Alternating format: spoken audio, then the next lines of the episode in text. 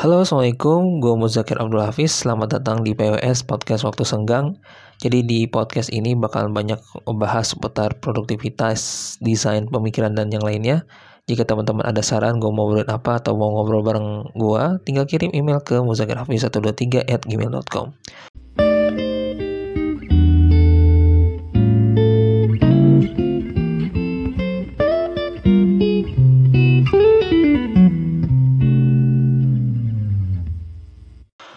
Oke, di podcast ke-8 kali ini gue bakalan bahas buku yang pernah gue beli yaitu buku dari orang-orang favorit kalian pastinya.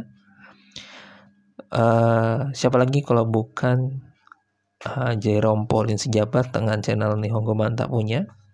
Di sini gue bakalan nge-review bukunya yaitu buku latihan soal mata jiwa yang dirilis pada tahun 2019. Singkatnya, buku ini menceritakan uh, perjuangan beliau dari awal dia hidup sampai dia sekarang berkuliah di Jepang bersama dengan teman-temannya.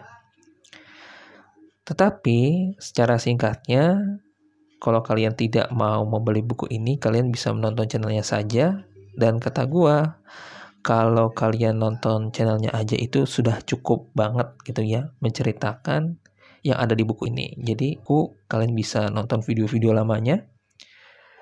Dan untuk isinya ini bisa dikatakan sebagai uh, self improvement juga perjuangan dari dia nol ingin berkuliah ke luar negeri dari dia susah nyari SD dan hingga dia mendapatkan SD yang secara ini bagus ekonominya dan dari saya bisa uh, ingin ada kemauan untuk berkuliah di luar negeri.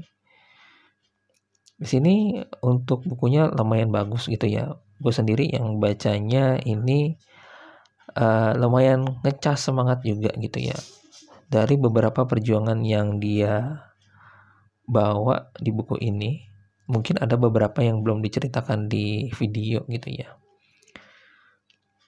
Uh, dan ini lumayan worth it ya kalau kalian yang masih SMP SMA gitu ya pengen kuliah di luar negeri gitu ya bagaimana cara dia mendapatkan beasiswa gitu. Dan cara dia hustle pemikiran-pemikiran dia gitu ya sangat cocok gitu ya. Uh, jadi banyak pola pikir pola pikir yang bagus yang bisa diadaptasi dalam kehidupan kita. Contohnya uh, di buku ini dia pernah bilang kalau dia itu lebih suka individualistis gitu ya. Dan saat dia membangun channelnya dia memutuskan untuk uh, bekerja sama uh, dengan Tomo, Yusuke dan yang kawan-kawan itu di situ dia membangun channel Nihongo Mantapu bukan uh, untuk channelnya tuh bisa dimiliki secara bersama-sama bukan atas nama Jerong gitu. Dan banyak value-value lainnya gitu. Kalian bisa aja beli buku ini di Gramedia dengan sekarang harganya udah mulai turun harganya sekitar 75.000 rupiah. Untuk desainnya keren banget gitu ya uh, desain-desain kekinian. Dan ini konsepnya itu seperti diary uh, dia secara ya nulis biasa aja nulis diary biasa gitu. Dan banyak uh, quote-quote yang bagus juga menurut gua Oke, itu aja untuk review buku Nyonggo Matapu.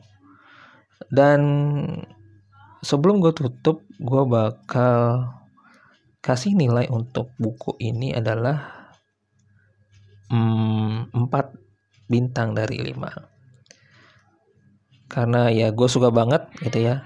Dan gue ini bisa baca kurang dari waktu 2 jam karena ini ada sekitar 200-an halaman kurang.